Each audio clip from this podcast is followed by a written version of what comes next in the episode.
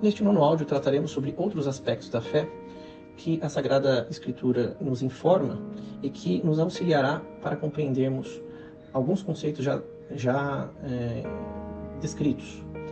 O primeiro trecho que eu separei foi Hebreus capítulo 11, versículo 1, onde São Paulo diz que a fé é o fundamento da esperança, é uma certeza a respeito do que não se vê.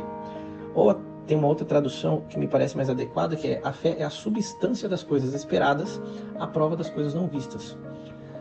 É, Para entendermos esse conceito e poder aplicá-lo, é, podemos usar o sacramento do batismo como exemplo. Então, no sacramento do batismo, quando nós assistimos o rito, o que os nossos sentidos nos informam é o padre realizando o rito, proferindo as palavras do batismo, fulano de tal, eu te batismo, em nome do Pai, do Filho e do Espírito Santo, né? a fórmula do batismo, e é, a pessoa é molhada com água e ungida com óleo. Isso é o que os nossos sentidos nos informam.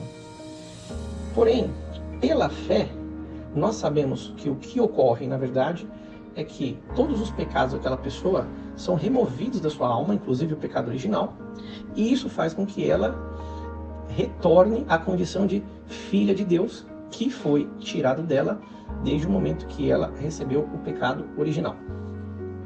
Essa filiação divina que ela recebe dá a ela também um organismo sobrenatural em sua alma, através do que a igreja chama de graça santificante, e esse organismo sobrenatural, é, ele dota a pessoa da potência de desenvolver os dons do Espírito Santo, todas as suas virtudes, e de ela poder ir se elevando gradativamente na fé e na vida espiritual, na união com Deus. Então, olha que coisa maravilhosa que nós sabemos que ocorre quando uma pessoa é batizada, mas nós só sabemos pela fé, porque os nossos olhos, os nossos ouvidos não nos informam é, isto no rito do batismo. E uh, ela, portanto, é a substância daquilo que nós não vemos, né, a fé, e também ela é a prova das coisas não vistas. Então, quem prova que aquele batismo hipotético que eu estava é, escrevendo aqui, ele foi válido, que de fato a pessoa recebeu todas essas graças durante o batismo, é a fé na igreja. Por quê? Porque quem define se um batismo é válido ou não é a igreja. Depois a gente vai explicar melhor, mais detalhadamente, como é que funciona o sacramento do batismo. Mas a igreja ela define alguns critérios e algumas orientações para que o batismo seja válido. Se aquele batismo não ocorreu conforme manda a igreja, então eu sei que aquele batismo não gerou esses efeitos. Agora, se eles ocorreram dentro daquilo que a igreja me ensina que deve ser o batismo, logo a própria fé é a prova de que aquele batismo ocorreu. Assim, eu creio que a gente consiga compreender bem é, este conceito de fé dado por São Paulo, apóstolo. Outro trecho que eu separei é interessante, está em Romanos, capítulo 1, no versículo 16 e 17, onde no versículo 16 está sendo dito é, sobre o Evangelho, que é uma força vinda de Deus para a salvação de todo o que crê. E no 17 diz: Porque nele se revela a justiça de Deus, que se obtém pela fé, e conduz à fé, como está escrito: O justo viverá pela fé. É esse versículo, ele nos deixa claro que nós, pelo Evangelho, recebemos a nossa primeira fé que é a fé em nosso Senhor Jesus Cristo, que é Filho de Deus, que se encarnou, que se entregou na cruz por nós para a remissão dos nossos pecados e que venceu a morte ao, ao ressuscitar e pela sua ressurreição nós também ressuscitamos com ele para a, a, a vida eterna.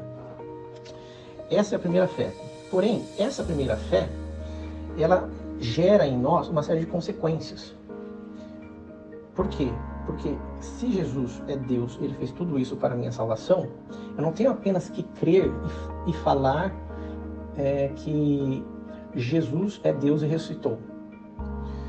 Mas por este fato, eu creio em todas as consequências que decorrem disso.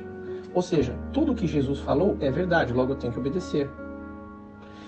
é, todas as implicações que vêm da obediência a Cristo, eu também devo obedecer e seguir.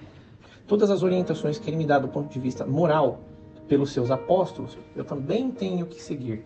De modo que eu adentro a fé pela revelação em Cristo, mas à medida que eu vou me aprofundando no seu conteúdo, na sua mensagem, entendendo bem qual é a sua vontade e vou aumentando meu relacionamento com Ele pela vida de oração e pela vida sacramental, a minha fé vai sendo conduzida para uma fé cada vez maior. Por isso que ele fala é, de fé que, que, que se obtém pela fé e conduz à fé, a uma fé cada vez maior. E quando a gente tem uma fé é, elevada, é, a gente passa a ser justo, que é a citação final deste versículo: o justo viverá pela fé. Aliás, uma nota: o São José é, esposo de Maria, da Sagrada Família, né, pai adotivo do nosso Senhor Jesus Cristo, é citado na Bíblia como homem justo. Portanto, ele foi um homem que viveu plenamente da fé e que nos serve também como um modelo para que nós é, possamos crescer na nossa fé. E o outro versículo que é importantíssimo que nós compreendamos é, está em Gálatas, capítulo 5, versículo 6, na segunda parte dele, onde é, São Paulo afirma que a fé opera pela caridade. A caridade, ela é o próprio amor de Deus que é derramado para toda a humanidade e a partir do momento que nós bebemos desse amor, esse amor ele gera em nós uma espécie de uma uma reação, nós queremos corresponder esse amor infinito que Deus tem por nós de maneira gratuita, sem nenhum merecimento. E essa resposta a este amor que nós recebemos primeiro de Deus, nós também chamamos de caridade. E ela se dá como? Através do amor a Deus, que a gente tenta devolver através das nossas práticas de oração, de piedade, e através do amor ao próximo, através é, é, praticando atos de caridade, mas de caridade verdadeira, que é aquela caridade desinteressada, sem interesse próprio, apenas por amor gratuito, porque é um amor que passa de Deus e vai para o próximo, não é aquele amor egoísta, é, que eu fico é, calculando qual é o benefício que eu vou ter na minha imagem, ou futuramente, ou financeiramente, enfim. Por isso que ele tem que ser um amor, é, expressão do amor de Deus. Isto é caridade. Por isso que nem todas as vezes que nós fazemos boas ações significa que nós estamos fazendo caridade. Isso é uma deturpação do sentido real de caridade, que na verdade é o próprio amor de Deus, que é operado em nós e que, através de nós, pode alcançar outras pessoas. Pois bem, é, o que, que ele quer dizer que a fé opera pela caridade? Como nós sabemos que a fé é um movimento da nossa vontade com a nossa inteligência para uma verdade revelada por Deus, essa verdade revelada por Deus já é um ato de amor de Deus para conosco. Logo, toda vez que eu correspondo a essa, a, a essa verdade positivamente, que eu a aceito, que eu a cumpro, esse cumprimento que eu faço de uma maneira, de uma maneira interior, ele é realizado por amor a Deus. Por isso que todo verdadeiro ato de fé, ele é precedido da caridade, ele é precedido do amor. Por isso que aqui o apóstolo afirma que a fé opera pela caridade. E por fim, a gente vai ver aqui no, na carta de São Tiago, no capítulo é, 2, versículo 17, ele diz: Assim também a fé, assim também a fé, se não tiver obras, é morta em si mesma. E esse versículo, é, muitas pessoas se confundem porque elas é, acham que as obras elas são obras que nós fazemos do ponto de vista humano.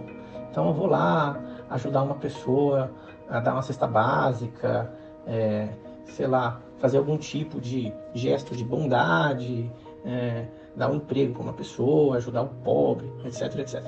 E como já expliquei em cima, é, todos esses gestos humanos eles podem ou não ser caridade, dependendo do que eu quero fazer com aquele gesto, mesmo que externamente pareça ser muito bom, ele pode ser até pecado. Então, a, a, vida na fé, ela está relacionada à nossa relação com Deus de uma maneira sobrenatural. Então, é, não se tratam de obras humanas para que nós tenhamos méritos e sejamos elogiados e reconhecidos neste mundo por isso. Se vocês continuarem a ler uh, uh, o capítulo 2, 3 e 4 de Santiago, vocês vão ver que ele vai chamar a atenção para uma série de problemas morais que estão relacionados, na verdade, ao pecado. É, as pessoas que estão muito apegadas às coisas do mundo, às riquezas, é, que ignoram o próximo, que querem é, tem apego à bebedeira, a imoralidades. Então ele vai criticando isso e vai colocando isso, esses comportamentos pecaminosos, em contraposição à fé. Portanto, as obras elas nascem, na verdade, do nosso rompimento total com o pecado. Esse rompimento faz com que nós tenhamos uma mudança no nosso rumo, uma verdadeira conversão, e essa conversão vai gerar em nós uma série de outros comportamentos que não são necessariamente, mas são também de cunho humano e visível, mas sobretudo de cunho espiritual. Então, eu vou aumentar minha prática de oração, eu vou ter um relacionamento mais íntimo com Deus. Então, durante o dia, eu vou conversando com Deus, eu vou pedindo auxílio para tomar as minhas decisões, eu vou, ter, vou estudar as Sagradas Escrituras, o magistério da igreja, eu vou estudo, conhecendo mais, aumentando a minha fé do ponto de vista do conteúdo, e vou acreditando, e vou aceitando, e vou mudando a minha vida. E isso faz com que, por amor a Deus, eu abandone todas, uh, todos os meus vícios e todos os meus pecados. Isso que é produzir obras. São as obras que nascem da fé e que nascem da caridade, do amor de Deus. E para finalizar esse áudio que ficou o mais longo de todos, eu recomendo que todos leiam uh, Hebreus 11, o capítulo inteiro, porque é uma linda meditação que a gente pode fazer de modo pessoal, individual, e que lá existem vários exemplos sobre é, homens que tiveram é, atos de fé que, claríssimos é, e que, que, que conta uma grande parte do Antigo Testamento. Então vai citar Noé, vai citar Abraão, vai citar o rei Davi. É, é, é um texto, de fato, se nós, nós conseguíssemos meditar ele com atenção e foco, com base em tudo que nós ah, discorremos até o momento, é, vai ser de grande proveito para a alma de cada um de nós.